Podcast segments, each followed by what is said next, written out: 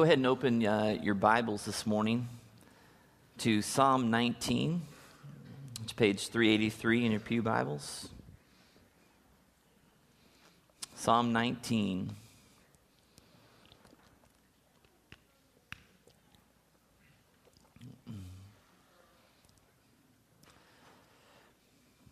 Page 383. We're going to be looking at verses uh, 7 through 11 this morning. Psalm 19, starting in verse 7, says this The law of the Lord is perfect, reviving the soul. The statutes of the Lord are trustworthy, making wise the simple. The precepts of the Lord are right, giving joy to the heart. The commands of the Lord are radiant, giving light to the eyes. The fear of the Lord is pure, enduring forever. The ordinances of the Lord are sure and altogether righteous. They are more precious than gold, than much pure gold. They are sweeter than honey, than honey from the comb. By them is your servant warned. In keeping them, there is great reward. Well, I want to begin this morning by just asking you a question. When you read a, a, a passage like that, it's just pretty, um, you know, vividly describing God's word in some pretty, you know, lively uh, language there. What is going on inside of you uh, as you hear that? Um, and then maybe to take a step further, why do you think you react the way you react? So this morning, when I read that out loud to you and you read across it, what, if anything, was going on inside of you as you heard those words? And then, where do you think that feeling came from? Anybody have anything?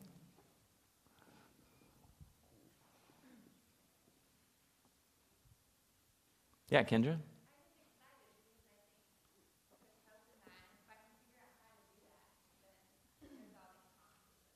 Okay. So for some people, there's excitement because there's a hope maybe that if we can figure out how to live that way, that, that our lives might be different.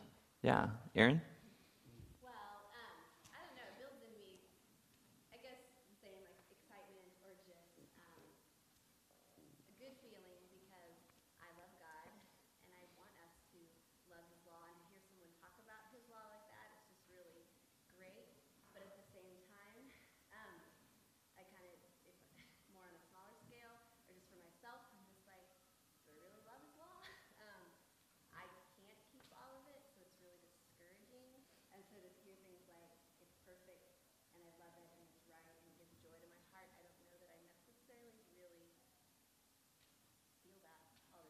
Okay, so there's a, maybe a little disconnect between what it's saying, what it's describing, and what you experience on a day to day basis. So there, maybe there's some disappointment there in ourselves or something. Any other thoughts or reflections?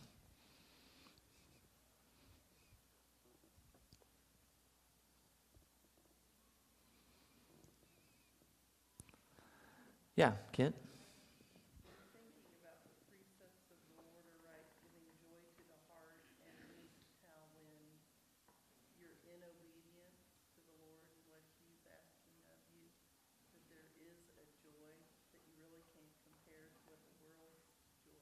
Mm-hmm. Okay, good. You know, I think it's interesting because I think we can have. I would imagine that if I, if, if you like, just wrote your answers down and passed them all up to me, that the responses would be pretty all over the map. Um, I mean, if you're excited about what it's saying, then it's pretty easy to raise your hand and say, "Yeah, that's exciting," right? If you're just kind of like, "Eh, I didn't feel anything," not many of you are going to raise your hand and say, "I felt absolutely nothing, Bob. It was awesome." Right? Okay? But the reality is that when we hear the Word of God read like that, even when it's being described and by a person who's obviously kind of excited about it, that our reaction can be indifferent. We can be confused. We can be excited. We can be full of disdain. We can experience longing. And all of those feelings that we might have are probably going to be based on either past or present circumstances in our life because those are what bring context to the word that we're reading. People can be indifferent because they feel like they've heard it all so much that it's kind of lost its impact. They can be indifferent because maybe they've never heard it before at all, and so they just don't really know what to think. They can be filled with warm feelings because they've experienced the power of the Word of God in their lives before. And so when they see that or hear that, it brings back great memories. People can have anger well up inside of them, maybe because they felt like in the past they've put their hope in God's Word and things didn't turn out the way they thought it was going to. And so, in some ways, maybe they felt abandoned by God, and that can stir up some emotion. So, our reactions to God's Word can kind of be all over the map. And last week, if you were here, we, we looked at how we generally tend to interact with the Scriptures. You know, we talked about how some people kind of go to the Scriptures to just kind of acquire information and knowledge, not really necessarily concerned with is it really changing my character? Is there some transformation that's going on? We looked at a couple of quotes by a German author and pastor, Dietrich Bonhoeffer, who kind of wrote in the 1930s and 40s during the um, time of the Nazis in Germany. And we read from a book on his meditations on the scripture, and particularly Psalm 119. And he talked about his approach to scripture was that he would take a, a you know, small chunk and he would, he would go through it very slowly very patiently, he said, even going word by word and really asking the Holy Spirit to speak to him. And, and he would ponder um, what God was trying to say and what it meant for his life right then at that time. And we acknowledge that for a lot of us, that maybe wasn't how we approach Scripture. And, and, and the, starting to act and interact with the Scripture in that way might be a pretty significant change for some of us. And so we even gave you assignment uh, last Sunday as you left to take a look at Psalm 25, verses 4 through 7, and just maybe spend a week just kind of soaking in those four verses again and again and really asking God to, to speak to us. And I hope that some of you engaged in that and hopefully got something out of it. But as we come to the scriptures, I think a, a really important beginning question for us to ask ourselves is what do we really believe about the Bible? What do we really believe about it? Because I think how we answer that question is really going to dictate our approach to the scriptures. Let's uh, put the slide up on the screen here this morning. We're going to type in some of your answers. Um, if you notice, hopefully you need to still have your Bibles open there. If you, if you close them up, open them back up um, to Psalm 19. If you notice the first half of a lot of those verses, David says, something very specific about what the Word of God is. He says the commandments of God or the precepts of God are this. What are some of the words he uses to describe what it is? What is God's Word? Just give me some of those adjectives he uses. Perfect, I heard. Okay. It's perfect. It's what else? Simple. Okay. What else? Trustworthy. Radiant.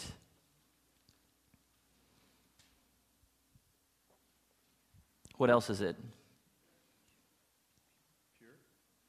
Uh, well, I don't know that he says that about the Word of God. Yeah, he says the fear of the Lord is pure. What else does he say about God's Word? We'll get back to that, though, here pretty soon. Does he say it's sure, righteous? Okay, good. So, this is how he describes it, and those are some pretty powerful statements about God's Word. And I could imagine somebody coming up to David and saying, Hey, David, tell me what you think about the Word of God.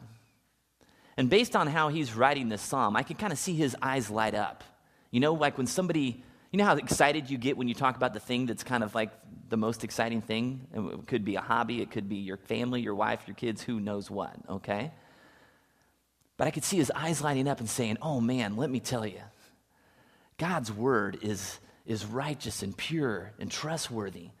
And you can just kind of feel the passion flowing out of him. Now, I wonder, and one thing that we need to keep in mind is that at this time, all David had was the first five books of the Bible the Torah, Genesis through Deuteronomy. That, that's all that he had at that time. And now, there's not that there's not some exciting things in the first five books of the Bible, but there's some parts that we kind of skip over a lot, don't we? Because it's kind of tedious and not that exciting. That's all he had. He didn't even have anything about Jesus and, and all the great things that Christ did that we get excited about when we look at the Word. So think about how excited he might have been if he had the full Bible, okay? He's excited about the first five books, obviously, pretty jazzed about it. What do you think your response would be if somebody asked you that same question? Hey, fill in your name. What do you think about the Word of God? What would you say? And what would your level of enthusiasm be in your answer? What does David say the Word of God does for us? So, this is what it is. What does it do?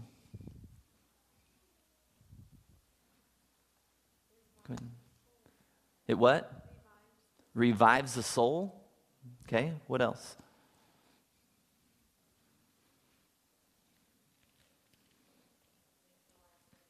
Makes wise the simple. Okay. What else? Gives joy to the heart. Light to the eyes. And look down in verse 11. There's great reward if we if we keep it, okay? All right? So those are the things that the word of God does. Okay? So it's very obvious that Davis, David places extremely high value on God's word. Very high value. What about us? In relationship to the things in life that we would say that we value, whether that's, you know, our, our family, the relationships that we have, um, our career, our possessions, um, our comfort, our faith? Where would we place God's word in terms of the things that we really value in life? Where would it rank for you? Notice I'm not asking you whether you find the Bible interesting or whether you think it's well written or whether there's some really good advice in it or whether it really challenges you.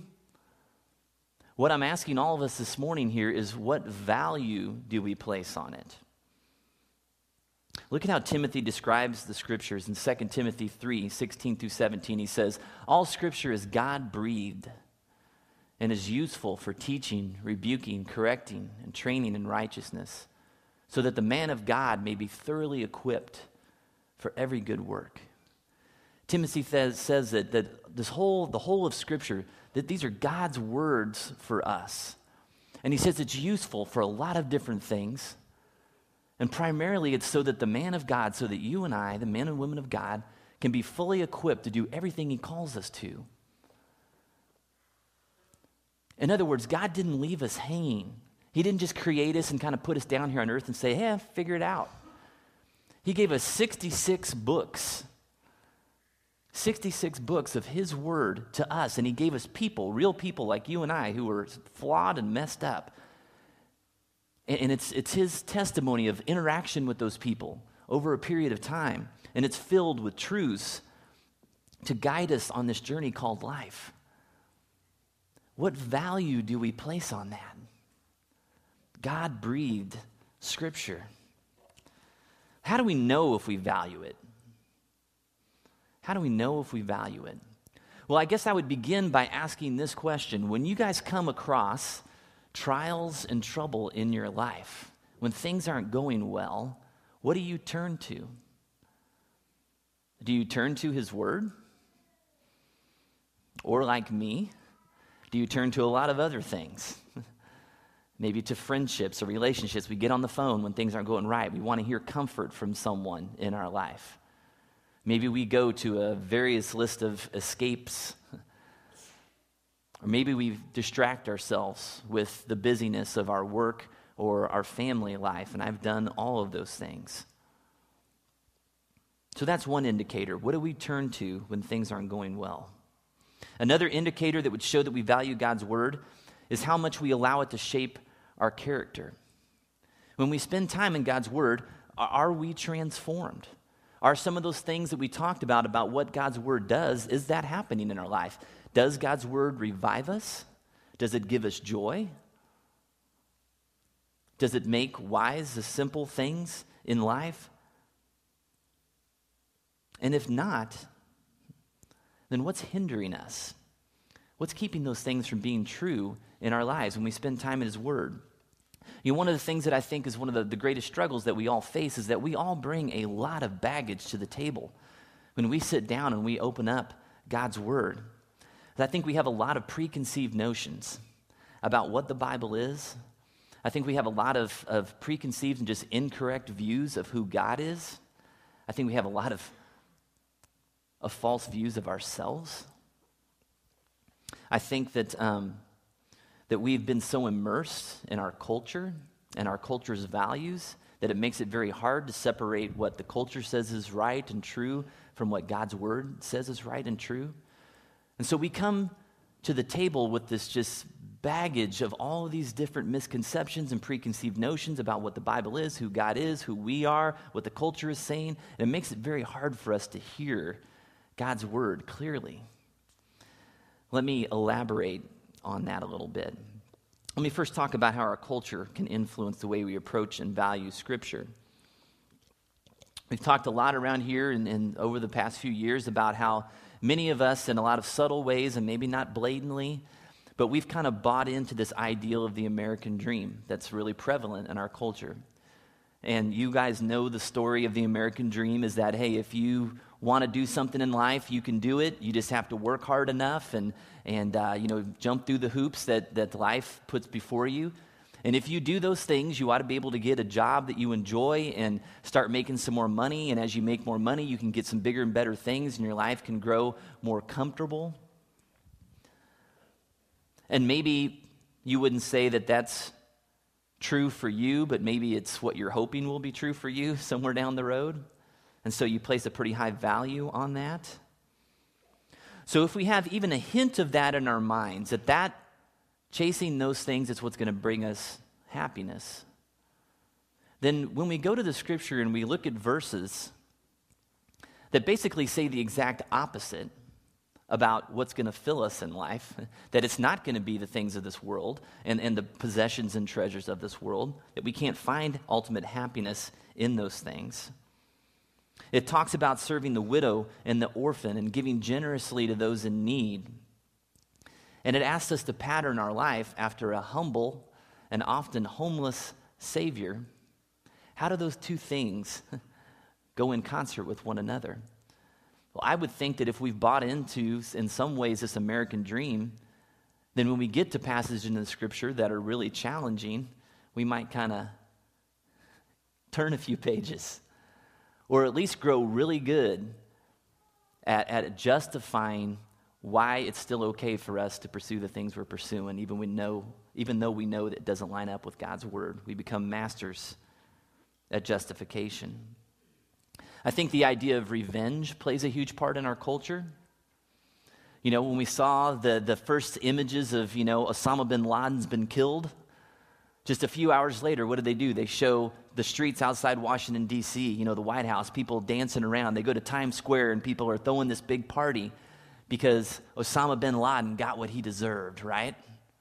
He messed with us, and so we took him out. Our, our heroes at the movies, right? You might be able to slap him across the face once, but man, do it twice. And there's going to be heck to pay, right? And Christians, including myself, who follow a God who didn't retaliate when his oppressors came and, and beat him, and in fact prayed that God would forgive them because they don't know what they're doing. We will plop down our $10 and get the big old tub of popcorn out, right? And we will go and we will watch Mel Gibson give it to him, right? You mess with Mel and his family, and I'm not just going to take out one of you. I might take out all of you, right? And so, how do we reconcile what we applaud in our culture with a biblical teaching that teaches the exact opposite of that and how we are supposed to respond and react with people who wrong us in life. As Christians, can we just flip the switch on and off that easily? In an American culture that glorifies freedom and defines it as getting to do what you want when you want to, how do we make that jive with the biblical definition of freedom? Which basically says, yeah, you know what? Freedom comes within some God ordained parameters that God has placed there to protect us and to give us the abundant life that we're looking for, but that that freedom comes through choosing to be obedient to God and choosing to lay down our lives and become servants to Him. That's a very different definition of freedom than our culture. What happens when our culture places a really high, or I'm sorry, a really low value on marriage, and the divorce rate amongst Christians and non Christians is roughly the same? And then we come across verses that talk about how precious the marriage covenant is to God, what that relationship means to Him, and obviously how God hates divorce. You can see how our culture and the varying levels in which we've kind of bought into some of those lies could really affect us when we try to come to the Word of God and hear it clearly without bias, without all these preconceived notions. In addition to cultural obstacles to overcome, we also, like I said, we have distorted views of ourselves, we have distorted views of God. And when we come to scriptures, some of us can be really filled with pride. And we're not necessarily coming to really hear what it has to say to us. But man, we really hear it saying a lot of interesting things about people we know. And so we say, oh man, that is a great verse. My friend Matt really struggles with that. I'm going to send him a little text. Hey, I was thinking about you today. I'm reading James 2 3, and I thought, man, you could really use this verse, right? We hear it for other people.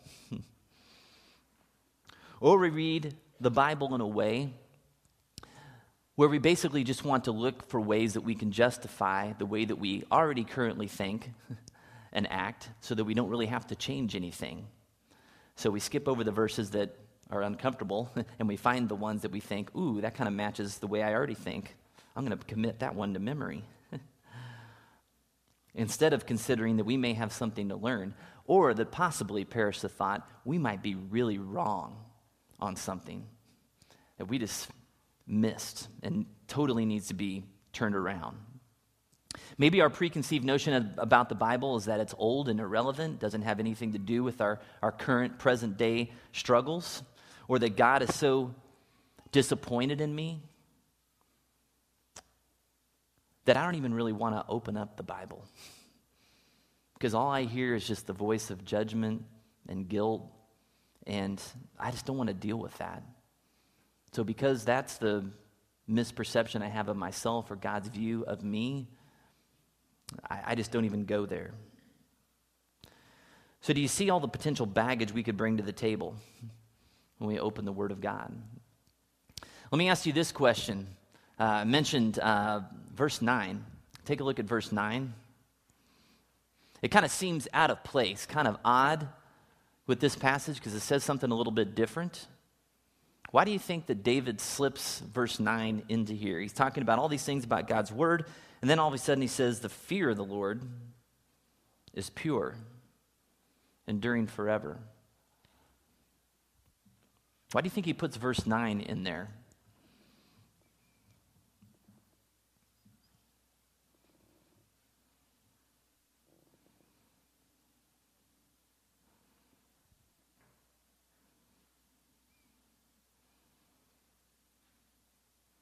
How many of you are just waiting for me to answer the question?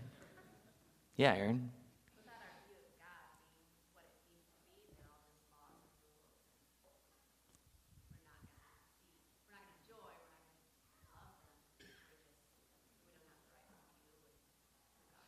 Yeah. Yeah, if we don't have the proper perspective for who God is, and, and, that phrase, the fear of the Lord, really I've kind of translated as just kind of having a healthy respect for God, then yeah, that, that, what's going to happen then is those, these laws, these commands, these precepts are going to feel like something weighty and heavy, kind of pressing us down, not something that's going to give us life and freedom. So it's, it's important that we begin with a proper view of who God is. Let's look at verse 10. Verse 10, David describes the commands of God as not just more precious than gold. He says, much, much pure gold. Not just sweeter than honey, but sweeter than honey from the comb. His value on the Word of God is extremely obvious. Where does this passion, where does this passionate value come from? Well, if you know much about the life of David, if you've read some of the Old Testament, you know that he experienced the blessings and the curses in his life of either being obedient or disobedient to the Word of God. He had seen the great calamity that his disobedient actions had brought on himself and on the other people around him in his life. And he had also seen the tremendous blessing of some of the times when he got it right and was obedient to the Word of God, even when it was difficult. And I think one of the, the challenges that we face as people who come to the Word of God is that we have, um, we recognize that obeying or disobeying God's Word doesn't always lead to immediate consequences or rewards. Sometimes the disobedient in the world, or at least people that we deem are disobedient, seem to be prospering. And sometimes the people we look at and saying, man, they're really trying to be obedient to God, and their lives falling apart. And so that's hard for us to reconcile. And you can look at just one example from David's life. David, as a young boy, this prophet Samuel came into town and anointed him to be the next king. But the problem was is that there was already a king in place. His name was Saul. And so David tried to honor God. He tried to submit himself to Saul's authority, tried to be a help to Saul, tried to honor him. And Saul becomes jealous of David, tries to kill David. So David has to flee and go into the land of his enemies and hide out in caves running for his life. That's what he got for being obedient. Jesus, being obedient to God's word, was crucified and killed. We have to be careful and prayerful as we try to understand that God's ways are not ours. And it's not always going to look like we want it to look or like we hope it looks.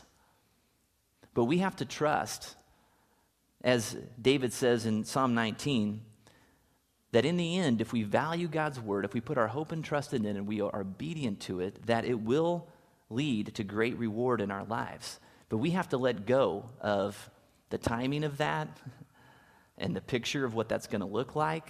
And we have to really trust that God is good, that He has our best intentions in mind if we're faithful to Him, that He'll work things out according to His plan in our life. So, in the end, this passage for me, I think it really comes back to what we value and what value we place on the Word of God in our lives. And depending on how we answer that question, we might need to all start admitting some things. Some of us this morning might need to admit, I don't put a whole lot of value on the Word of God. Maybe the only time that I open the Bible is here for this one hour on Sunday morning. Others of us might need to admit, kind of in that, like that verse we looked at in James last week. If you remember, we looked at the verse that talks about um, that the, the guy who goes and looks himself in the mirror and he sees his reflection, but when he walks away, he can't remember what he looked like. That some of us, when we come to the Bible and we spend time with it, when we walk away a few hours later, a few minutes later, we really couldn't tell you what we really just read it really didn't mean a whole lot to us. Maybe we're just kind of going through the motions, doing it because we know we should, or so we can check it off our list so we can feel like a good Christian. But we're not really interested in whether it really changes us or not. We're not really taking the time to really ponder it and allow it to really transform us and ask the deep, questions. I would imagine that almost all of us here this morning need to admit that we might have some wrong information about God, we might need to admit that we've allowed our culture to kind of infect us in some ways that make it hard for us to really accept God's word, even especially when it challenges us and pushes the envelope a little bit with what is true. I think a lot of us probably need to admit that we have a distorted view of ourselves, maybe a distorted view about the nature of God, and probably both. And all of that baggage keeps us from coming to God and really hearing His word clearly. And so, a healthy posture, I think, for us, kind of beginning today, is maybe the next time you go to God's word or before you do, whether that's later tonight or maybe tomorrow morning, is that we need to just start by just confessing some things to Him and saying, God, man, I'm, I'm struggling because I'm not sure that I'm really open to really hearing what you have to say to me clearly. I've got some things that need to be sorted out and revealed to me. I need you to bring light to my eyes so that I can see myself accurately, be honest with who I am and my flaws, that I need to see you clearly. I might have some really bad misconceptions about who you are and what you want from me in life that just need to be cleared up. God, help me to put your word into proper value in my life so that when I come to your word, it does do those things for me that, that you promise it can do, that it can bring joy, bring light, give me wisdom, all those things. Revive me. In a lot of ways, as I was reading through this this week, I felt like, remember how we talked about at the beginning of that, that message on the kingdom of God, way back at the beginning of the school year, and we talked about one of the prerequisites of understanding the kingdom of God was that we all had to be born again that we had to be willing to admit that maybe we were totally wrong on this whole thing, this Christianity thing. I think in a lot of ways we need to do that with the scriptures as well. Some of us need to come to God and say, you know what, God? I think maybe I've got it all wrong. Maybe I thought I knew a lot about you and about what it means to be a Christian. I'm not sure I do. I'm just going to humbly come to you and I'm going to ask you, God, if there are some things that I need to see, some misconceptions and some false things that I've bought into, please, I want you to wipe those things away so that I can really hear you and understand you clearly. We might need to relearn the ways and the paths that God has for us. And so, what I'd like you to do as you move forward here from the day is I want you to kind of combine, try to combine the things that we've talked about in the last couple of weeks. The stuff that we talked last week about coming to the Word of God and really coming as a learner, somebody who really wants to just take their time with it and meditate on it and allow it to speak to us and really get to the root of some of the things that might be off in our souls and our spirits.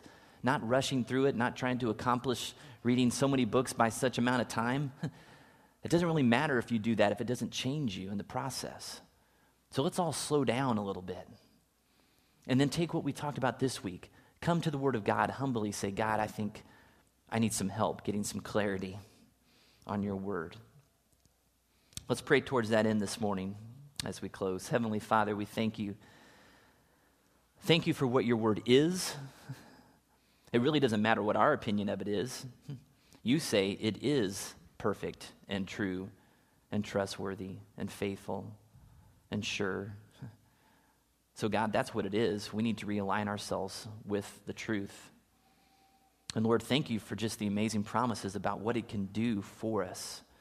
Lord, that your intention in giving us your commands was to bring us joy and freedom and life, and God, just to give us insight and light so we can see the world for what it truly is. Lord, we want those benefits. God, I pray that you would help us to place more value on your word. I pray that when people ask us about our relationship with you, about what the word of God means, that, that there would be a, a sense of excitement and passion God, that your word would take on new meaning for us. Lord Jesus, thank you so much that you gave us you gave us your Bible. God, your words to us to guide us on this life. Pray that we would trust you. Pray these things in Jesus' name. Amen. Go ahead and stand with us to close in worship this morning.